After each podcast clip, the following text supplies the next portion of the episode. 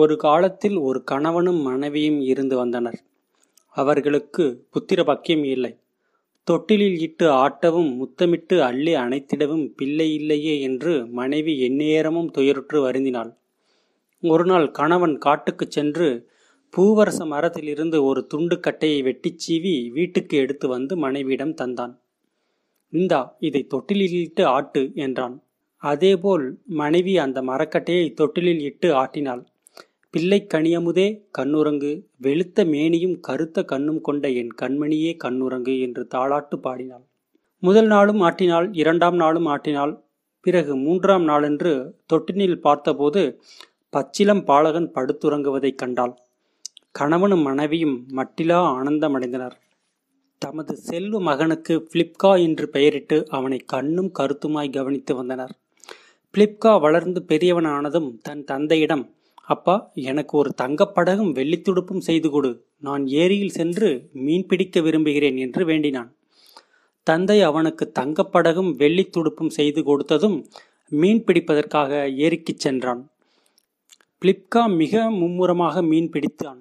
இரவு பகலாக ஏரியிலேயே படகோட்டி சென்று மீன் பிடித்தான். மீன்கள் நிறைய கிடைத்ததால் வீட்டுக்கு போகாமலேயே அவன் ஏரியிலேயே தங்கிவிடுவான். தினமும் தாய் அவனுக்கு சாப்பாடு கொண்டு வந்து கொடுத்தாள். தாய் ஏரிக்கரையிலேயே வந்து நின்று, பிளிப்கா என் மகனே, பாதிப்பகல் கழித்து விட்டது, உனக்கு அப்பம் சுட்டு கொண்டு வந்திருக்கிறேன், வந்து சாப்பிட்டு பாரேன் என்று குரல் கொடுப்பாள். உடனே பிளிப்கா கரைக்கு வந்து தான் பிடித்து வைத்திருந்த மீன்களை அள்ளி கொடுத்துவிட்டு அப்பத்தை வாங்கி சாப்பிடுவான். பிறகு திரும்பவும் படகில் ஏறி நடுமையத்துக்கு சென்று விடுவான். சூன்யக்காரி பாபாயாக ஒரு நாள் பிளிப்காவை அவன் தாய் கரைக்கு வரும்படி எப்படி கூப்பிடுகிறாள் என்பதை கேட்டு கொண்டிருந்தாள். தானும் அதேபோல கூப்பிட்டு சிறுவனை கொன்று விடுவதென்று அவள் முடிவு செய்து கொண்டாள். ஒரு சாக்கையும் நெருப்பு கிளறும் கோலையும் எடுத்துக்கொண்டு அவள் ஏரிக்கரைக்கு வந்தாள். பிளிப்கா மகனே, பாதிப்பகல் கழிந்துவிட்டது, நான் கொண்டு வந்திருக்கும் அப்பத்தை சாப்பிடவாயேன் என்று அவள் கூவினாள். தாய்தான் கூப்பிடுகிறாள் என்று பிளிப்கா தன் படகை கரைக்கு ஓட்டி வந்தான்.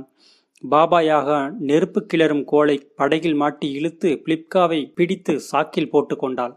ஆஹா, இனி நீ மீன் பிடிப்பதை பார்ப்போம் என்று கூவினாள். சாக்கை தூக்கி தோளில் போட்டுக்கொண்டு காட்டுக்குள் சென்றாள். அவள் வீட்டுக்கு நெடுந்தூரம் நடக்க வேண்டியிருந்தது. அவளுக்கு களைத்து விட்டது. களைப்பாறலாம் என்று உட்கார்ந்தவள் அப்படியே தூங்கிவிட்டாள். சாக்கிலிருந்து பிளிப்கா மெல்ல வெளியே வந்து கனமான கற்களை எடுத்து சாக்கில் நிரப்பி வைத்துவிட்டு ஏரிக்கு திரும்பி சென்று விட்டான். பாபா யாகா விழித்து கொண்டதும் சாக்கு மூட்டையை தூக்கி கொண்டு முக்கி முனகியவாறே வீட்டுக்கு போய் சேர்ந்தாள். வீட்டுக்கு வந்ததும் தன் மகளிடம், இந்த மீனவனை நெருப்பில் சுட்டு எனக்கு சாப்பாடு தயாரி என்றாள். சாக்கை தரையில் கவிழ்த்து உலுக்கினால் அதிலிருந்து வெறும் கற்கள் தான் வெளியே கொட்டின. பாபா யாகாவுக்கு கொடுங்கோபம் வந்தது. என்னையா நீ ஏமாற்ற பார்க்கிறாய், உனக்கு பாடம் கற்பிக்கிறேன் பார் என்று உச்சக்குரலில் கத்திவிட்டு மீண்டும் ஏரிக்கரைக்கு ஓடினாள். பிளிப்கா என் மகனே, பாதிப்பகல் கழிந்து விட்டது, நான் கொண்டு வந்திருக்கும் அப்பத்தை சாப்பிடவாயேன் என்று மறுபடியும் அவள் குரல் கொடுத்து பிளிப்காவை கூப்பிட்டாள். அவளுடைய குரல் பிளிப்காவுக்கு கேட்டதும், உன்னை எனக்கு தெரியும், நீ பாபாயாக, நீ என் அம்மா இல்லை, என் அம்மாவின் குரல் மெல்லியதாயிருக்கும் என்று பதிலளித்தான். பாபாயாக பலமுறை குரல் கொடுத்தும் பிளிப்கா வரவே இல்லை. இரு, இதோ வந்துவிட்டேன், என்னுடைய குரலை மெல்லியதாக்கி கொண்டு வருகிறேன் பார் என்று அவள் தன்னுள் கூறிக்கொண்டு நேரே கொல்லனிடம் ஓடினாள். கொல்லனே கொல்லனே, என்னுடைய நாக்கை தட்டி மெல்லிய நாக்காக்கி தாயேன் என்றாள். சரி, நாக்கை இப்படி பட்டைக்கல்லின் மேல் வை என்றான் கொல்லன். பாபா யாகா தனது நீண்ட நாக்கை வெளியே நீட்டி பட்டைக்கல்லின் மேல் வைத்தாள். கொல்லன் தனது சம்மட்டியை எடுத்து அடி அடி என்று அடித்து அதை நன்றாக மெல்லிதாக்கினான். பாபா யாகா திரும்பவும் ஏரிக்கரைக்கு ஓடி வந்து மெல்லிய குரலில், பிளிப்கா என் மகனே, பாதிப்பகல் கழிந்துவிட்டது, நான் கொண்டு வந்திருக்கும் அப்பத்தை சாப்பிடவாயேன் என்று கூவினாள். அவளுடைய மெல்லிய குரல் காதில் விழுந்ததும் தன் தாய்தான் கூப்பிடுகிறாள் என்று பிளிப்கா நினைத்தான். படகை ஓட்டிக்கொண்டு கரைக்கு வந்தான். பாபாயாக உடனே அவனை பிடித்து சாக்கில் போட்டு கொண்டாள். இனி நீ என்னை ஏமாற்ற முடியாது என்று அவள் ஆனந்தப்பட்டு கொண்டாள். இம்முறை இடைவெளியில் களைப்பாராமலேயே சிறுவனை நேரே வீட்டுக்கு தூக்கிச் சென்றாள்.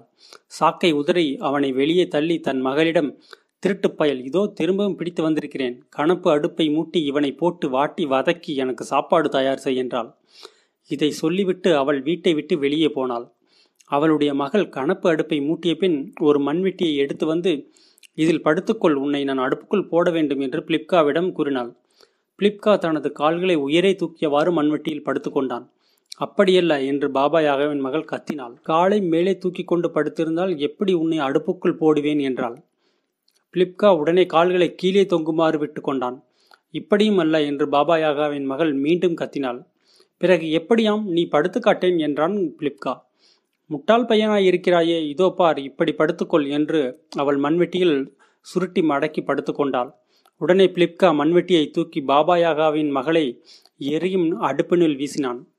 பிறகு அடுப்பு கதவை மூடி அவள் வெளியே குதித்து விடாதபடி பாபா யாகாவின் நெருப்பு கிளறும் கோலை அதில் வைத்து அமுக்கினான். உடனே குடிசையில் இருந்து வெளியே ஓடினான். சரியாக அதே நேரத்தில் பாபா யாகா குடிசையை நோக்கி நடந்து வருவதை பார்த்தான்.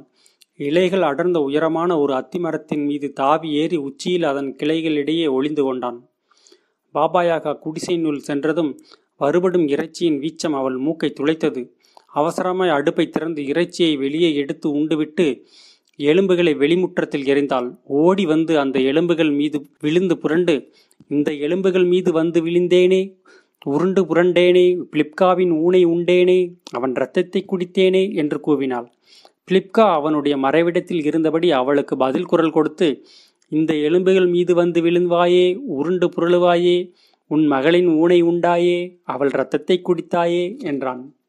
அவன் சொன்னதை கேட்டதும் பாபாயாக ஆத்திரம் தாங்காமல் ஆடி குதித்துவிட்டு அந்த அத்திமரத்திடம் ஓடினாள். பற்களால் அதை கடித்து அரிக்க தொடங்கினாள். நெடுநேரம் ஆத்திரமாய் அரித்து கொண்டே இருந்தாள். ஆனால் அவள் பற்கள் உடைந்தனவே அன்றி மரம் சிறிதும் அசையவில்லை. பிறகு அவள் கொல்லனிடம் ஓடினாள். கொல்லனே, கொல்லனே, சீக்கிரமாக எனக்கு உருக்கு கோடாரி செய்து கொடு, இல்லையேல் உன் குழந்தைகளை கொன்று தின்று விடுவேன் என்று கத்தினாள். பயந்து போன கொல்லன் அவளுக்கு உருக்கு கோடாரி செய்து தந்தான்.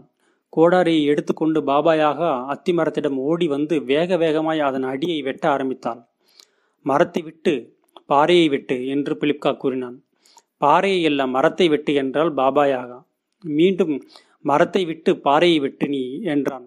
உடனே கோடாரி ஒரு பாறையில் அடிபட்டு கூர்முனை தெரித்து மழுங்கிவிட்டது. பாபாயாக வெறிகொண்டு கூச்சலிட்டாள். பிறகு கோடாரியை கூர்மையாக்குவதற்காக அதை கொல்லனிடம் எடுத்துக்கொண்டு ஓடினாள். பிளிப்கா எட்டி பார்த்தான். அத்திமரம் ஒரு பக்கமாய் சாய்ந்து நிற்பதை கண்டான். பாபாயாக அதன் அடிப்பகுதியை பெருமளவு வெட்டி தள்ளிவிட்டாள். அவள் திரும்புவதற்குள் பிளிப்கா இங்கிருந்து தப்பி ஓடியாக வேண்டும். அப்பொழுது திரள்களாய் காட்டு வாத்துகள் பறந்து வந்தன. வாத்துகளே, வாத்துகளே, கூச்சல் வேண்டாம், தலைக்கொரு இறகு போட்டுச் செல்லுங்கள் என்று அவன் அவற்றிடம் கேட்டான். உங்களுடன் சேர்ந்து நான் என் தாய் தந்தையிடம் பறந்து செல்வேன், உங்களுக்கு சன்மானம் தருவேன் என்று வாக்களித்தான். ஒவ்வொரு வாத்தும் அவனுக்கு ஓர் இறகு அளித்துச் சென்றது. இந்த இறகுகளை சேர்த்து பிளிப்கா தனக்கு பாதி இறக்கை செய்து கொண்டான். காட்டு வாத்துக்களின் இரண்டாவது திரள் பறந்து சென்றது. இந்த வாத்துக்களிடம் பிளிப்கா, வாத்துக்களே, வாத்துக்களே, கூச்சல் வேண்டாம், தலைக்கொரு இறகு போட்டுச் செல்லுங்கள், உங்களுடன் சேர்ந்து நான் என் தாய் தந்தையிடம் பறந்து செல்வேன், உங்களுக்கு சன்மானமும் தருவேன் என்று சொன்னான். இரண்டாவது திரளைச் சேர்ந்த வாத்துக்களும் தலைக்கொரு இறகு தந்தன. பிறகு மூன்றாவது நான்காவது திரள்களும் சென்றன. இவற்றைச் சேர்ந்த வாத்துக்களும் பிளிப்காவுக்கு தலைக்கொரு இறகு கொடுத்தன. பிளிப்கா தனக்கு ஒரு ஜோடி இறக்கைகளை செய்து கொண்டு வாத்துக்களை பின்தொடர்ந்து பறந்து சென்றான். கொல்லன் பற்றையிலிருந்து அப்பொழுதுதான் பாபாயாக ஓடி வந்து வேகம் வேகமாய் மீண்டும் அத்திமரத்தை வெட்ட முற்பட்டாள். அவள் வெட்டிய வேகத்தில் சிராய் தூள்கள் சிதறி நார்த்திசைகளிலும் பறந்தோடின. ஓயாமல் இப்படி அவள் வெட்டி சென்றாள். அத்திமரம் சடசடவென்று சாய்ந்து அவள் மீதே விழுந்து அவளை கொன்றுவிட்டது. காட்டு வாத்துக்களுடன் சேர்ந்து பிளிப்கா வீட்டுக்கு பறந்து வந்தான். அவனை கண்டதும் அவன் தாயும் தந்தையும் அளவிலா ஆனந்தமடைந்தார்கள். மேஜை முன்னால் உட்கார வைத்து அவனுக்கு இன்சுவை உண்டி வகைகளெல்லாம் அளித்து மகிழ்ந்தனர்.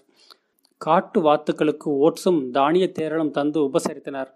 இந்த நீண்ட குறுங்கதையும் இதோடு முடிவடைகிறது.